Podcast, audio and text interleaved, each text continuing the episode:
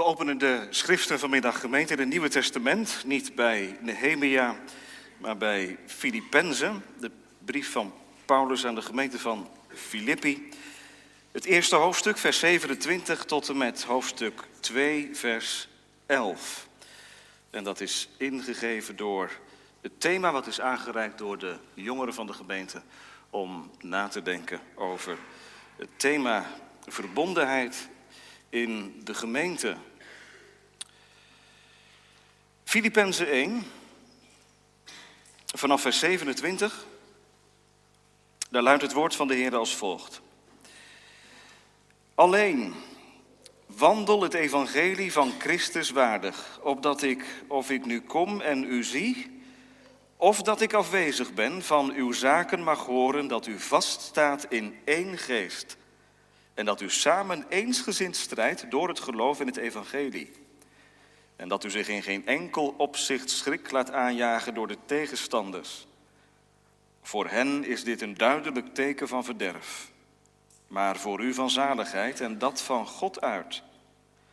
Want aan u is het uit genade gegeven in de zaak van Christus niet alleen in Hem te geloven, maar ook voor Hem te lijden omdat u dezelfde strijd hebt als die u bij mij gezien hebt en nu van mij hoort. Als er dan enige bemoediging is in Christus, als er enige troost is van de liefde, als er enige gemeenschap is van de geest, als er enige innige gevoelens en ontfermingen zijn, maak dan mijn blijdschap volkomen, doordat u eensgezind bent. Dezelfde liefde hebt één van ziel bent en één van gevoelen.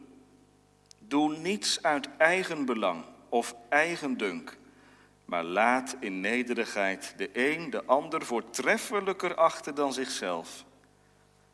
Laat een ieder niet alleen oog hebben voor wat van hemzelf is, maar laat een ieder ook oog hebben voor wat van anderen is. Laat daarom die gezindheid in u zijn die ook in Christus Jezus was, die, hoewel hij in de gestalte van God was, het niet als roof beschouwd heeft aan God gelijk te zijn, maar zichzelf ontledigd heeft door de gestalte van een slaaf aan te nemen en aan de mensen gelijk te worden. En in gedaante als een mens bevonden, heeft hij zichzelf vernederd en is gehoorzaam geworden tot de dood. Ja, tot de kruisdood.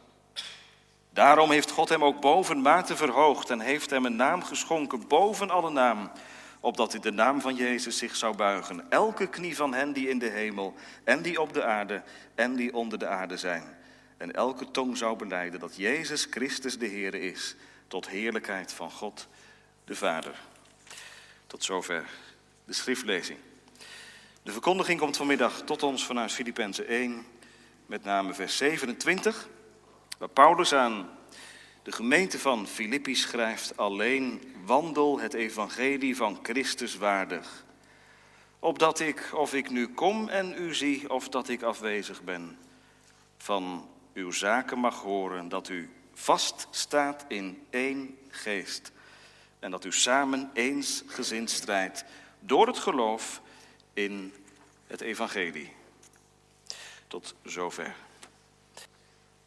We zingen naar de preek, Psalm 119, vers 32. Ik ben een vriend, ik ben een metgezel van allen die uw naam ootmoedig vrezen. En vers 67, verlos mij Heer van mensen overlast. Dan zal ik u naar uw bevelen eren. Psalm 119, vers 32 en 67 zonder verdere aankondiging na het amen. Gemeente, jonge mensen, stel je de gemeente voor als een gezin. Een groot huisgezin. Nou, wat een diversiteit kan dat opleveren, wat een dynamiek kan dat teweeg brengen. Als je zelf in een groot gezin geboren bent of hoort bij een groot gezin op dit moment, dan weet je dat dat zo is. Als dominee kom je natuurlijk wel bij mensen over de vloer en dan zie je vaak foto's van het gezin staan. En als ik dan zeg, een mooie foto. mooi gezin. Dan zeggen mensen nog wel eens, ja, dat is de foto. Dat is statisch. Maar een foto, is niet de werkelijkheid natuurlijk. De gemeentegids met al die foto's, dat is een plaatje, dat is de statische werkelijkheid. Maar de dynamiek, de dynamische werkelijkheid, de echte werkelijkheid, het samenleven, het bij elkaar onder één dak, letterlijk nu zijn, ja, dat is een ander verhaal. Of niet? Dat vraagt wat van ons. Van mij. Van u. Ja, dat vraagt van ieder gezinslid wat, hè? Beetje schikken. Beetje geven en nemen, zeggen je ouders dan tegen je. Niet zo op je strepen staan. Je broertje moet ook ruimte hebben. Enzovoort. Dat gaat dan over het gewone gezin. Maar ik heb al gezegd, stel de gemeente voor als één groot huisgezin. Dat is trouwens een bijbels, bijbelse werkelijkheid. Het, het huisgezin, het gezin van God. Waarvan Christus het hoofd is, de oudste broeder. Hoe gaat dat? Ik heb het beeld wel eens gebruikt, geloof ik, van het fietswiel. Met al die spaken, weet u wel. Al die spaken die naar één kant toestaan, naar het midden, naar de naaf. En hoe dichter bij de naaf, hoe dichter ze bij elkaar komen. En dat is nou de essentie van wat Paulus duidelijk wil maken in Filippenzen 1, vers 27. Als hij een pleidooi houdt voor eensgezindheid en verbondenheid in de gemeente, dan gaat hij niet een actieprogramma of een beleidsplan of een visie de gemeente inwerpen. Maar dan heeft hij het over Christus als kern, als bron en als voorbeeld. dus die spaken, die lopen allemaal naar de naaf toe. Hoe dichter bij de naaf, hoe dichter bij elkaar. Hoe meer omgang met de Heer Jezus Christus, hoe nabijer het leven, hoe nabijer de ander mag komen en kan komen. Leven in het huisgezin van God, daar zal het deze middag over gaan. Vanuit Filippenzen 1, vers 27. Twee gedachten daarbij. In de eerste plaats, hoe moet dat, leven in het huisgezin van God? In de eerste plaats in gehoorzaamheid aan het evangelie. Alleen wandel het evangelie van Christus waardig. En in de tweede plaats in verbondenheid met Christus. Dat is het vervolg, wat nauw samenhangt met Filippenzen 2. Leven in het huisgezin van God, in gehoorzaamheid aan het evangelie, in verbondenheid met Christus. Allereerst dus in gehoorzaamheid aan het evangelie. Ja, gemeente Paulus kijkt zo naar de gemeente van Filippi. Al bevindt hij zich, kinderen, op een afstand, want Paulus zit in de gevangenis. Maar de gemeente van Filippi beschouwt hij als het gezin van God. En hij zelf is als een vader bewogen en bezorgd over de gemeente. Nee, het is niet zijn gemeente. Wij dominees hebben een gemeente, maar ook weer niet. De gemeente van Apeldoorn is niet van dominee van de weg. Die is van de Heer Jezus Christus. Alleen de onderherder, die dient in deze gemeente. U bent in veel betere handen dan in handen van een voorganger. U bent in handen van het hoofd van de kerk, waarvan wij beleden hebben dat Hij ervoor zorgt dat ze komen en dat ze getrokken worden. En die ene gemeente die bestaat uit zoveel wereldwijd gaan vormen en straks onder één herder zullen leven. En toch, Paulus is heel verbonden met die gemeente. En, en zo kun je natuurlijk als dominee ook voelen, hè? verbonden met een gemeente, nou en of. En wat is dat een, een zegen als een verbondenheid groeit. En zo ervaar ik dat ook. Dat is echt een zegen. Maar juist die verbondenheid van Paulus met de gemeente van Filippi maakt ook dat hij dingen zegt tegen haar vanuit de liefde waarvan hij hoopt en bidt dat ze aankomen. Paulus dankt allereerst voor deze gemeente. We hebben dat niet gelezen. Hij begint niet te vitten. Hij gaat niet zeuren. Hij heeft niet het vingertje geheven. Ook nog even dit, gemeente van Filippi. Hij begint met te danken voor de gemeente. Gemeente, ik dank mijn God, vers 3, hoofdstuk 1, telkens wanneer ik aan u denk. Waarom dan? Groeit de gemeente van, van Filippi exponentieel? Is Paulus dankbaar voor leden die erbij komen? Ik dank u o God, voor de gemeente. Vanwege haar gemeenschap aan het evangelie. Vanaf de eerste dag tot nu toe. Dat is waarvoor Paulus dankt. En dat verbindt Paulus ook aan de gemeente. Dat overbrugt zelfs die grote afstand. Paulus achter de tralies is hartelijk verbonden met deze gemeente, omdat ze leeft uit dezelfde bron als waar Paulus uit leeft, in gevangenschap. Dat levert zoveel vreugde op als mensen weerklank, weerklank vinden. Als de klank van het evangelie uitgaat. En dat is gebeurd in Filippi. Mensen wisten zich gered vanwege de opzoekende liefde van de Heer Jezus Christus. Zondaren werden getrokken uit de duisternis. En gingen Jezus Christus beleiden. Ik vertrouw erop, vers 6. Dat hij die in u een goed werk begonnen is, dat voltooien zal tot op de dag van Jezus Christus. Gemeente, er is wat gebeurd. Die gemeente van Filippi bestaat niet uit liefhebbers. De gemeente van Filippi bestaat uit mensen die zijn wedergeboren. In wie een goed werk begonnen is. Zal ik er twee noemen? Kinderen. Weet je wie er in de gemeente van Filippi lid waren? Lydia. En de gevangenbewaarder, de stokbewaarder. Beiden zijn gekomen en hebben geknield. Lydia in die heel geleidelijke weg van het acht geven op wat van Paulus door God zelf tot haar gesproken werd. En de gevangenbewaarder, radicaal, door de nood gedreven. Wat moet ik doen om zalig te worden? Geloof in de Heer Jezus Christus, u zult zalig worden. Die twee zo verschillende mensen die zo verschillend geleid werden. Maar van wie Paulus beleidt, ik vertrouw erop dat hij in u een goed werk begonnen is. U bent bij Christus uitgekomen. Die twee mensen die behoorden bij de gemeente van Filippi. En zo bouwde God daar een gezin. En die gemeente is uitgebreid. We weten niet hoe groot die op dit moment is. Maar er zullen allicht meer mensen bij zijn gekomen. En die wordt gekenmerkt, de gemeente van Filippi, door de verbondenheid allereerst met de Heer Jezus Christus. En daarom, dat is een prachtige uitdrukking in vers 7, kijkt u even mee. Daarom noemt Paulus de gemeenteleden deelgenoten van mijn genade. Deelgenoten van mijn genade. Deelgenoten van dezelfde genade als waardoor ik werd opgezocht, zegt Paulus. Ik was een rebel. Ik dacht het zo goed te weten. Ik schreef God de weg voor, maar hij vatte mij in de kraag. Hij zette mij stil. Hij opende mijn ogen voor mijn armoede. En hij deed mij buigen.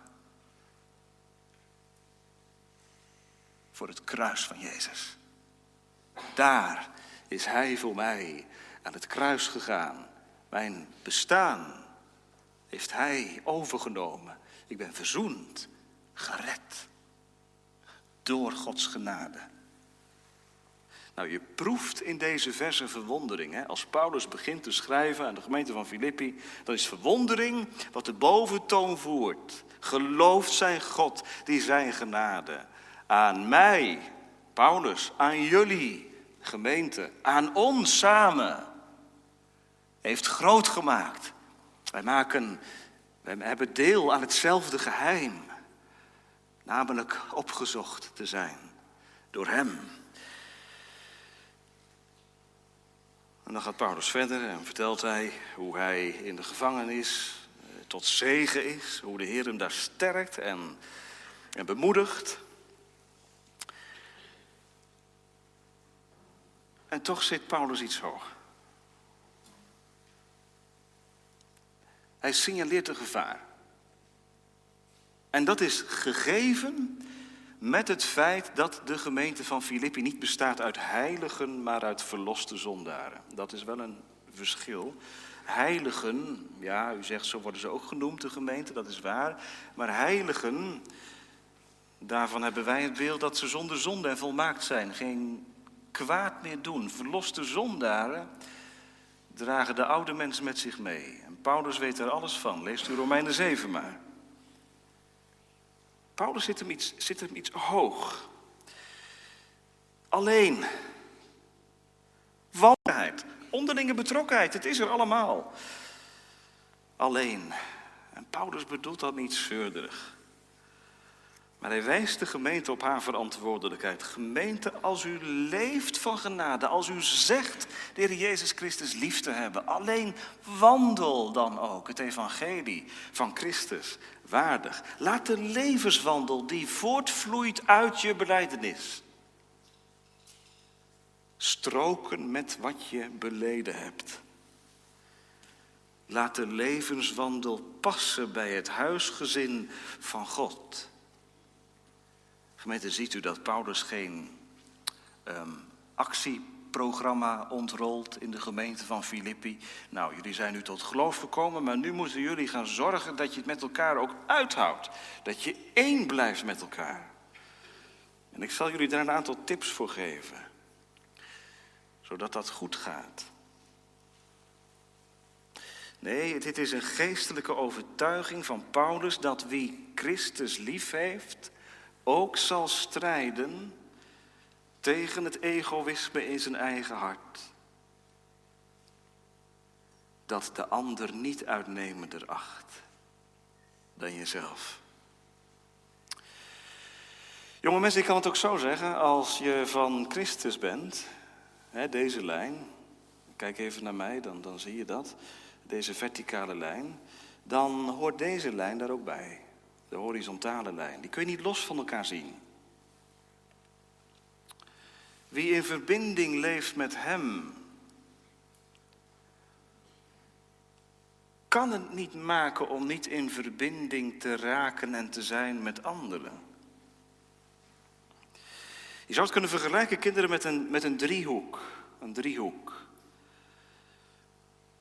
We krijgen nog wel eens het, het, beeld, misschien ook wel in, in, in preken voorgeschoteld, dat ja, het toch vooral iets is tussen God en je ziel. En dat is waar. Het gaat ook in de allereerste plaats om dat geding tussen jou en de Heer. Dat je ziel verlost is. Maar als het daarbij blijft steken, gemeente, de Heilige Geest kweekt geen individualisten, geen vrome individuele mensen die in zichzelf gekeerd raken. Dan moet je heel veel van het evangelie en van de brieven weghalen. Dan hou je een, een, een dun bijbeltje over. Aan de andere kant zijn er natuurlijk ook dominees die ons doen geloven dat het evangelie vooral horizontaal is. Je moet geven om de ander. Je moet omzien naar de ander. En je moet trouw zijn aan elkaar. En noem maar op. En dat is ook waar. Het is alle twee waar. En omdat het alle twee waar is, kun je het beste spreken over een driehoeksverhouding. Een christen leeft in verbinding met, met hem en met de naaste. Althans, dat is waar het evangelie van Christus toe oproept. Dat vloeit uit de beleidenis van Christus te zijn voort. Ja, en die naaste kies je niet uit, gemeente. Een gemeente is geen club OSM'ers. En een gemeente is ook niet een samenraapsel van mensen die u uitgekozen hebt, waarvan u denkt, nou daar kan ik wel mee door één deur. Met hem of met haar zie ik het wel zitten. Nee, als je lid wordt van de gemeente, dan word je lid van een gemeente waarvan je misschien de helft of meer dan de helft niet eens kent. Aan elkaar gegeven, toch? Niet tot elkaar veroordeeld, aan elkaar gegeven. Ik heb wel eens eh, psychologische literatuur gelezen en daar staat klip en klaar in dat er uh, een groot deel van de mensheid is, uh, die mag je. Er is ook een deel van de mensheid, daar heb je niks mee. En er is ook een deel van de mensheid waar je antipathie bij ervaart. Waar je gewoon niet meer overweg kunt.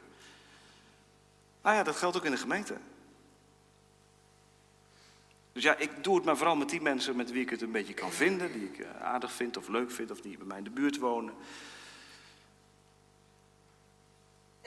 En dan is mij wel goed. Geweten, die psychologische literatuur, die, die heb ik ook gelezen op dit punt. En ik geloof ook dat het zo is. ik, als ik het u zou vragen, u zou het mij vragen, ja. Er zijn nou eenmaal mensen met wie je wat minder makkelijk overweg kunt. Ja, toch? Zo eerlijk moeten we zijn. Maar ja, wat heeft het voor het zeggen in de gemeente? De psychologie of de theologie? Verwacht u van mij een psychologisch verhaal vanmiddag of, of verwacht u van mij een verkondiging? Verwacht u van Paulus psychologische bespiegelingen over mensen met wie je het misschien niet helemaal kunt vinden? Of verwacht u van hem een theologisch betoog van God uit? Dat laatste toch, hoop ik. Daarvoor kwam u. En jonge mensen, daarvoor gaven jullie dit thema door. Wilt u hier eens iets over, over zeggen? Nou, graag. Maar van God uit. En dat gaat wel tegen mij in. Maar is dat niet juist het leven van een christen? Jezelf verloochenen. En de ander uitnemender achter dan jezelf. Paulus zegt in hoofdstuk 2, vers 4: Laat een ieder niet alleen oog hebben voor wat van hemzelf is, maar laat een ieder ook oog hebben voor wat van anderen is. Dat is geen projectje van Paulus, maar dat is rechtstreeks verbonden met het leven van genade. Want wat gebeurt er? Wat gebeurt er, gemeente, als je tot geloof komt, als je wedergeboren wordt door de Heilige Geest? Dan word je een ander mens. Is dat alleen een zaak van je hoofd? Kom je op andere gedachten? Oh zeker. En bekering is ook metanoia, vernieuwing hè, van je denken. Maar je gezindheid verandert ook. Je hart wordt geraakt. En het hart is het centrum van je menselijk bestaan. Van daaruit zijn de uitgangen van het leven. Wat doet de Heilige Geest? Waar is de Heilige Geest op uit? Waar stuurt hij op aan? Hij stuurt aan op verlichting van het verstand, op vernieuwing van je wil, op opening van je hart. En dat betekent dat de Heilige Geest ook laat zien dat het leven in de gemeente van Christus in eensgezindheid geen optie is, maar een eigenschap, een vrucht van de geest. Paulus zegt heel mooi in vers 27. Wandel naar het evangelie van Christus. Leer en leven horen bij elkaar. Er zijn christenen die uitsluitend oog hebben voor het werk van de Heilige Geest in de verlichting van het verstand. Die heel erg op de leer hameren. De Heilige Geest die, die verbindt je aan de waarheid, aan het woord. En dat is essentieel. Er zijn ook christenen die vooral de andere kant benadrukken en zeggen: de Heilige Geest, ja, dat is vooral de, de praktijk. Hè? De Heilige Geest die doet je praktisch christen zijn. Ook dat is waar. Lees de brieven van Paulus, hoe praktisch dat is. Paulus verbindt het aan elkaar. Wandel, nou dat is de praktijk. Waardig het evangelie van Christus, dat is de leer. Dat is de inhoud. Ze horen bij elkaar. Wandel waardig. Met andere woorden, gemeente, ga met elkaar om in het huisgezin van God zoals dat ook passend is bij het huisgezin van God. Dat evangelie, dat is richtsnoer. Gemeente, wat is het evangelie? Weet u het? Inderdaad, blijde boodschap.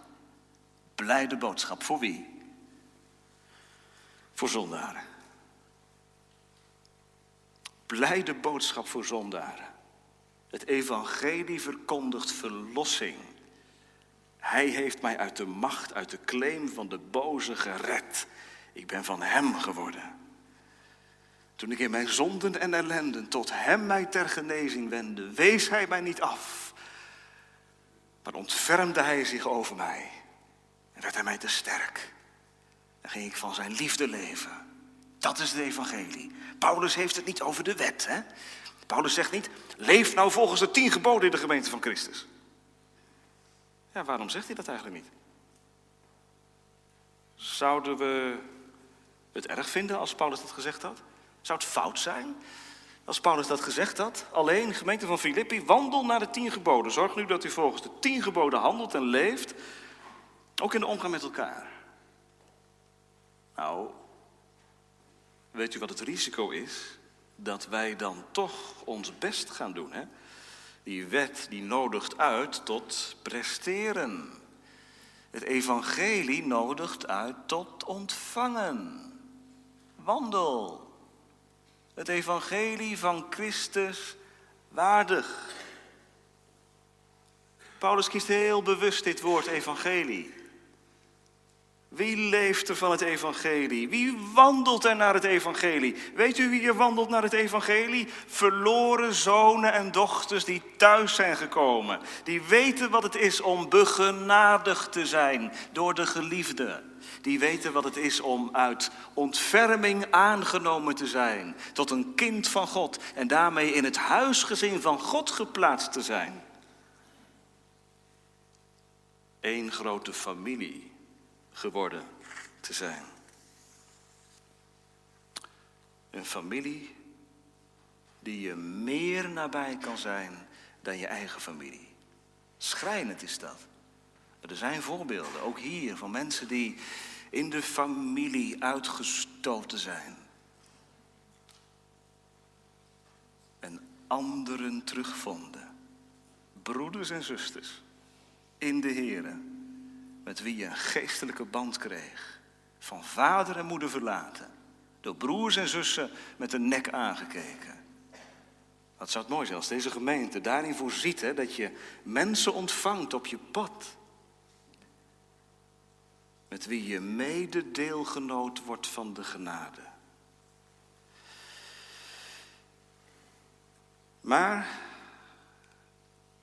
het is wel een opdracht. Het is geen wet, wel een opdracht. Wandel het evangelie van Christus waardig. Paulus zegt dus niet, als u van genade leeft, dan zal dit ook vanzelfsprekend het gevolg zijn. Dat hoef ik u toch niet te zeggen, gemeente van Filippi? Dat hoort er toch bij? Nou ja, het hoort er wel bij, maar zo vanzelfsprekend is dat niet. En daarom benoemt hij het. En daarom wordt het vanmiddag benoemd, opdat de Heilige Geest laat zien, dit is wat erbij hoort. En het kan niet anders als je de Heer Jezus lief hebt vanmiddag. Dat de Heilige Geest ook een bepaalde gevoeligheid geeft voor deze thematiek.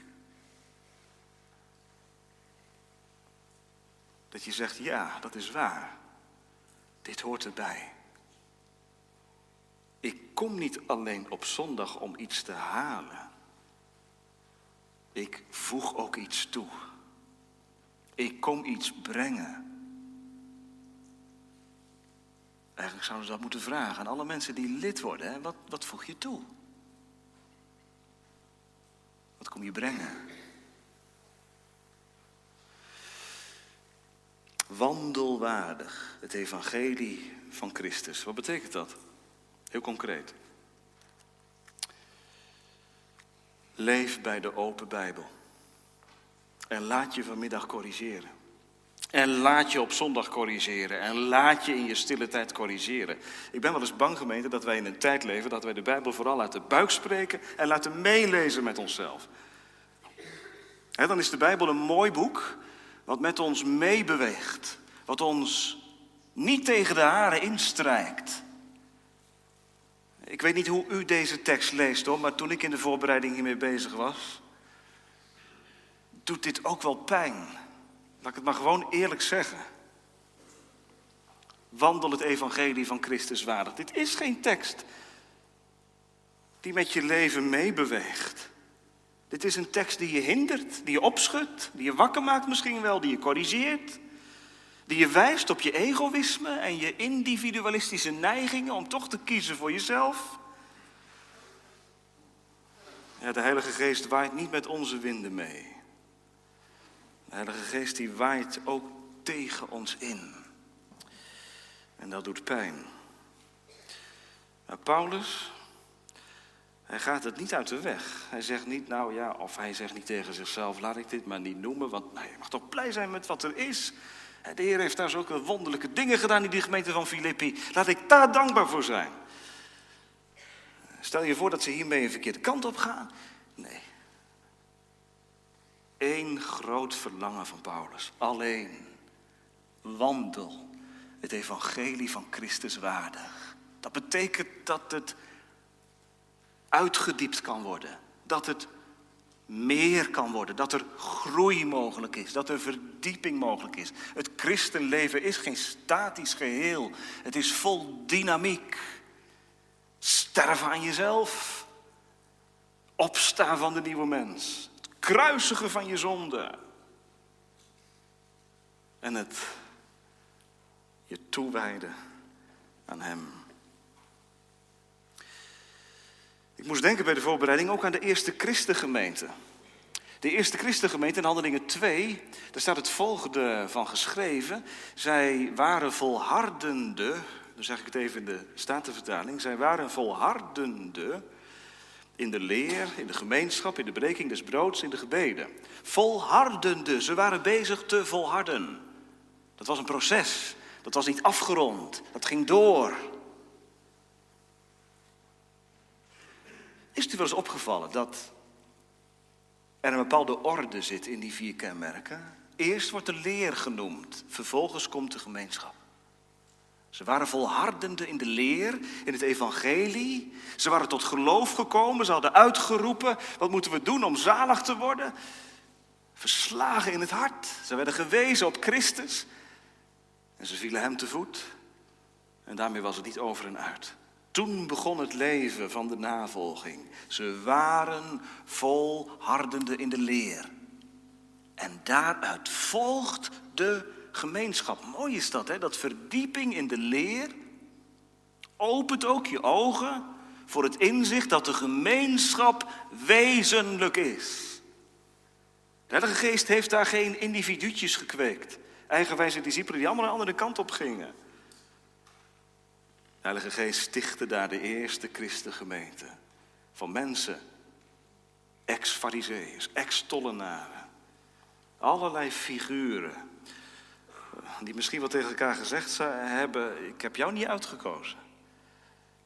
Maar ik weet dat je leeft van dezelfde genade. En daar zie je het gebeuren, gemeente. Als ze samen buigen voor de leer, ontstaat er ook gemeenschap. De vrucht van de geest is liefde. Samen. Dat wordt een kenmerk van een christen. Samen. Wandel het evangelie van Christus waardig. In gehoorzaamheid aan het evangelie in de tweede plaats in verbondenheid met Christus. Ik wijs u nu op een bijzonder woord in onze tekst. We hebben het al een paar keer genoemd. Het woordje wandel. Want daar staat in het Grieks, u kunt dat niet zien, maar in het Grieks staat daar een heel bijzonder woord. Een woord wat je normaal gesproken niet gebruikt voor het woord wandelen. Er staat hetzelfde woord als ook gebruikt wordt in hoofdstuk 3. Onze wandel is in de hemelen.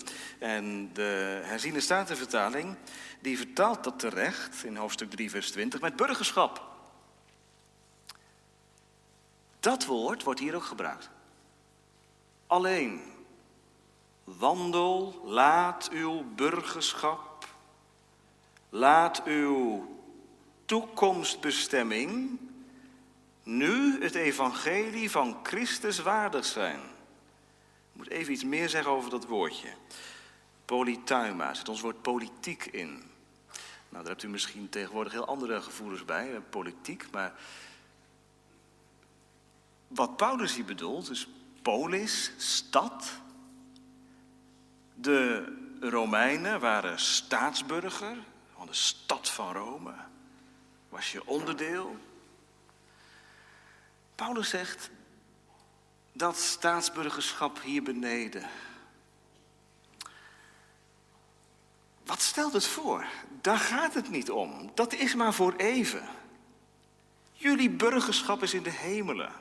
Het gaat ergens naartoe, gemeente van Filippi. Door de druk en verdrukking heen naar de overwinning. Daar gaat het naartoe. Dit woordje herinnert ons dus aan de toekomst. Alleen wandel het evangelie van Christus waardig. Dat is niet iets voor hier en nu. Dat is leven uit dat wat komen gaat. De toekomst. En wat is de toekomst? Dat ieder christen, van welke gemeente, van welke kerkelijke kleur, met welke levensleiding en levensgang ook straks daar zal zijn. Bij Hem. Je kunt het je soms niet voorstellen dat er dan een eenheid zal zijn die onze bevattingsvermogens te boven zal gaan. Maar daar gaat het naartoe. Ons burgerschap is in de hemelen. En laat nou de wandel hier op aarde, zegt Paulus, afgestemd zijn, in overeenstemming zijn met dat burgerschap wat komen gaat. Je bent onderweg. En laat het einddoel je route bepalen. Het is nog geen vakantietijd, maar kinderen, als je op vakantie gaat, je weet, de bestemming is Oostenrijk of, of, Duitsland. Dan is de route daarop afgestemd. dan ga je niet eerst door naar Denemarken toe. En, recht op het doel af. De route is in overeenstemming met het einddoel. Het gaat ergens naartoe. En de route onderweg is nodig om er te komen. Nou, dat houdt Paulus de gemeente van Filippi voor. Gemeente, die toekomstige bestemming, die moet hier en nu in de concreetheid van de gemeente van Filippi verbinden tot één gemeenschap.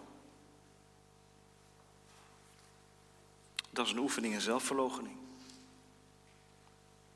Dat is gemeente zijn per definitie ook.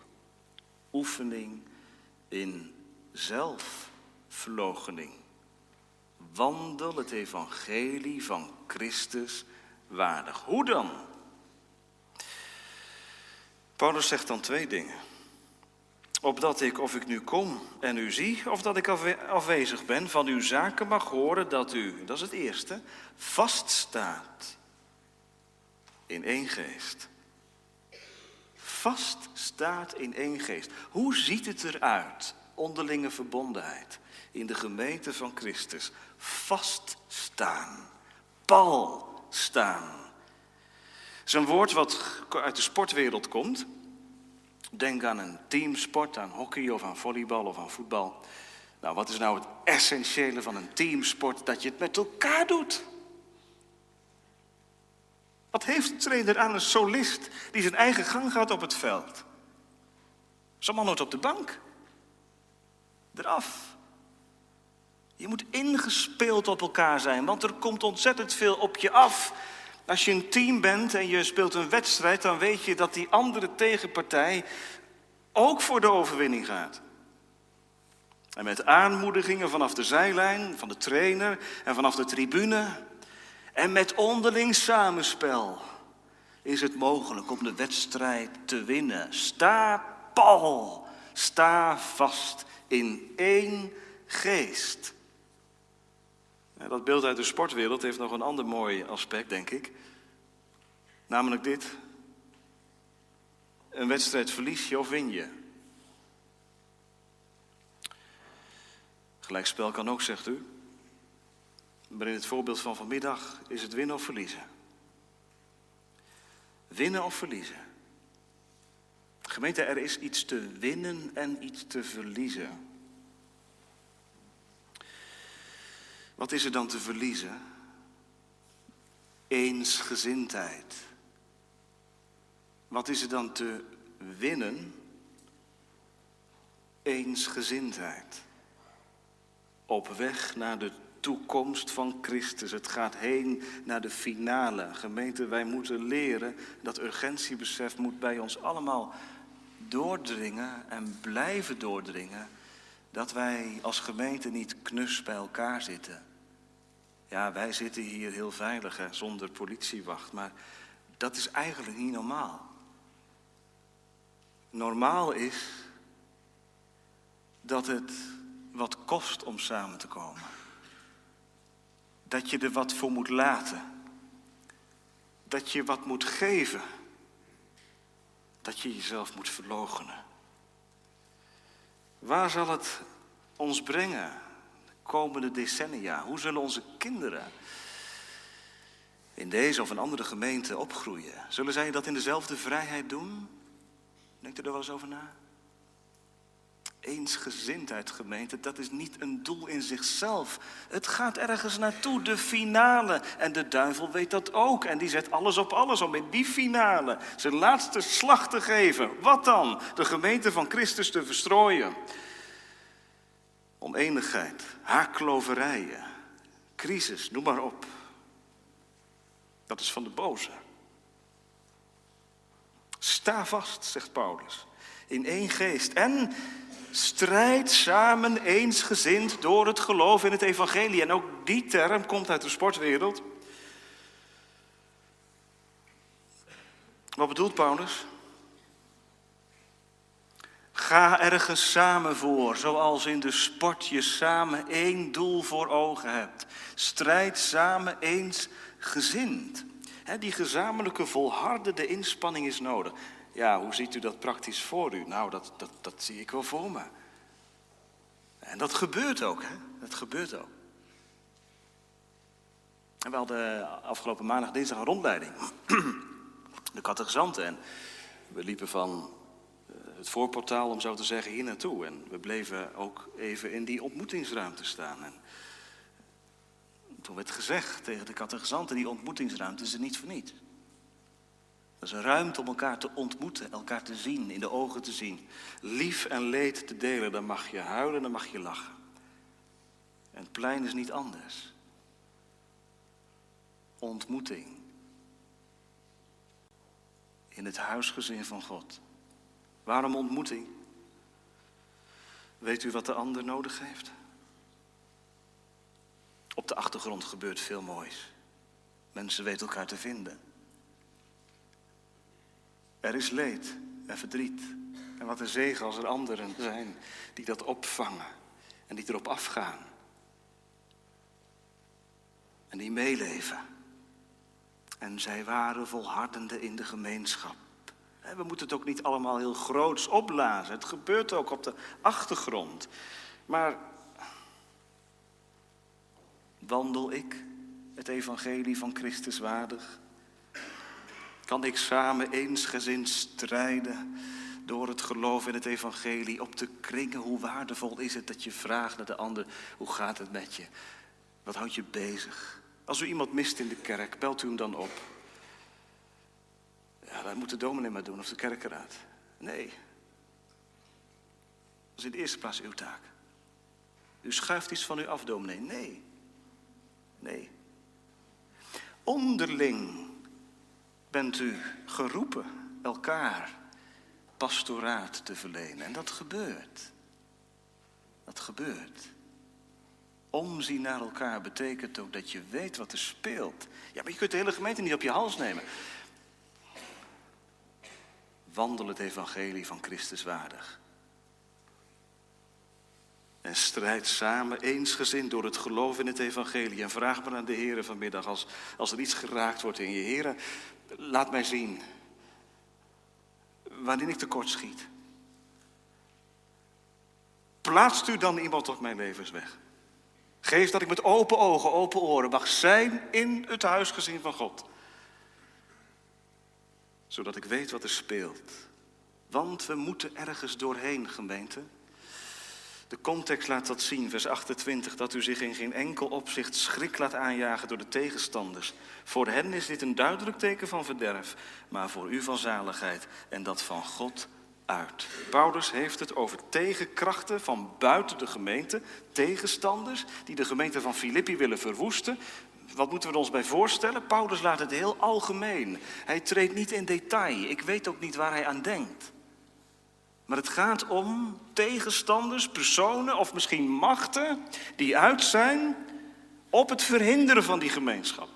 En daar heeft iedere gemeente van Christus mee te stellen. Machten van de boze die erop uit zijn te verstrooien.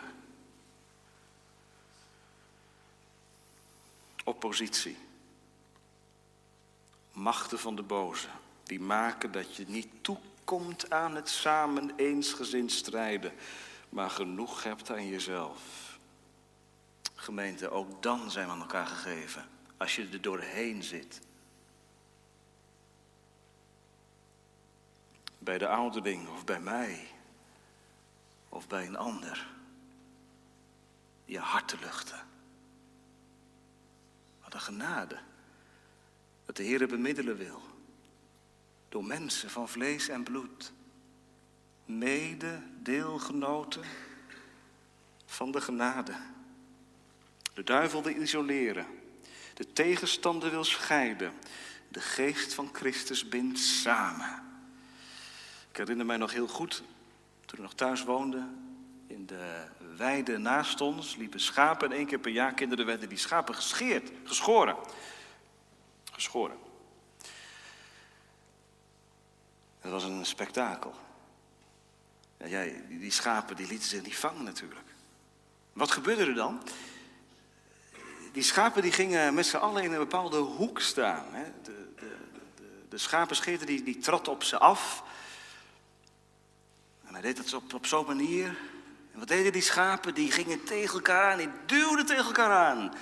De druk van buiten, die zorgde ervoor dat ze één, één grote kudde werden. Nooit vergeten. Terwijl de schapen geschoren moesten worden, werden ze één grote kudde. Druk van buiten is moeilijk, maar u leest de blaadjes misschien ook wel van Open Doors en, en Stichting de Ondergrondse Kerk. En het zijn ontroerende verhalen. En wat gebeurt er als er tegenkracht is? Er ontstaat gemeenschap, samenbinding. Zou het kunnen, gemeente, dat we meer druk van buitenaf nodig hebben om gemeenschap onderling te beleven? Nee, we gaan niet aan, aan toekomstvoorspelling doen. Laten we dit tegen elkaar zeggen. Gemeente, dit is oefenterrein deze tijd. Oefenterrein. En de gemeente is oefenterrein. Als de druk misschien daadwerkelijk gaat toenemen. En wij te maken gaan krijgen, meer en meer. Met verboden. Met regels. Met kaders. Strijd samen eensgezind door het geloof in het evangelie. Gemeente, waar leer je dat?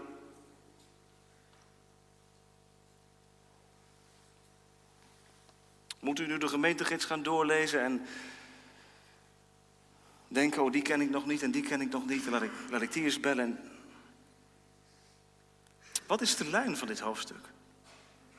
De lijn van dit hoofdstuk is dat Paulus toewerkt naar het kruis van Christus aan de voet van het kruis, als ik zie wat Christus gedaan heeft, daar ga ik beseffen wat Hij voor mij gedaan heeft en wat ik voor anderen mag betekenen. En Paulus heeft dat in Filippenzen 2 op die onnavolgbare manier beschreven. Dat Christus Jezus, hoewel hij in de gestalte van God was, zichzelf ontledigd heeft. Dat betekent, kinderen, dat hij zichzelf volkomen gaf, weggaf, wegcijferde. Hij hoefde dat niet te doen, maar hij deed het. Voor wie? Voor zulke dwaze, notoire zondaren als u en ik zijn. Hij deed het uit pure goedheid. Niemand vroeg naar hem. Maar hij vernederde zichzelf tot de kruisdood. Hij ging tot het uiterste. Hij boog. Hij diende. Hij ontfermde zich over de ander. Hij schold niet terug als anderen hem uitscholden. Hij dreigde niet als hij in de verdrukking werd gezet. Hij koesterde zich in vriendschap. En liefde was wat hem dreef. O gemeente, wat een bron. Hebt u ook zo'n tekort aan liefde? Aan zelfverloochening? Hebt u ook zo'n tekort aan vers 3 en 4 van hoofdstuk 2? Doe niets uit eigen belang of eigen dunk. Maar laat in nederigheid de een de ander voortreffelijker achter dan zichzelf. Niet alleen oog hebben voor wat van jezelf is, maar ook oog hebben voor wat van anderen is. Word je vanmiddag ook opnieuw herinnerd aan je gebrek?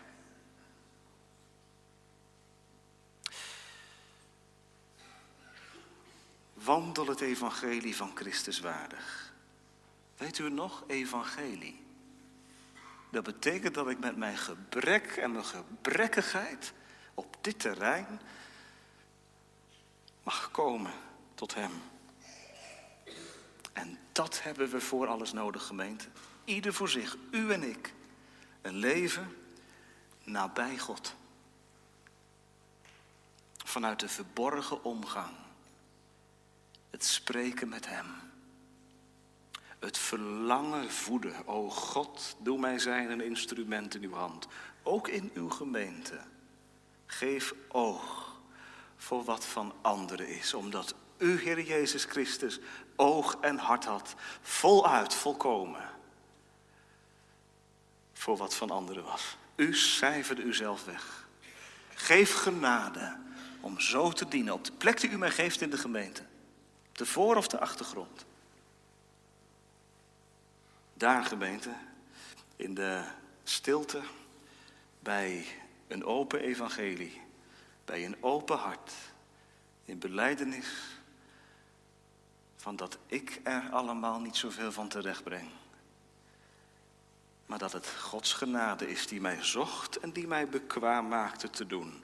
Daar ontstaat gemeenschap. En daar ontstaat ook volharding in de gemeenschap. Leven in het huisgezin van God. Geen programma, maar gebed.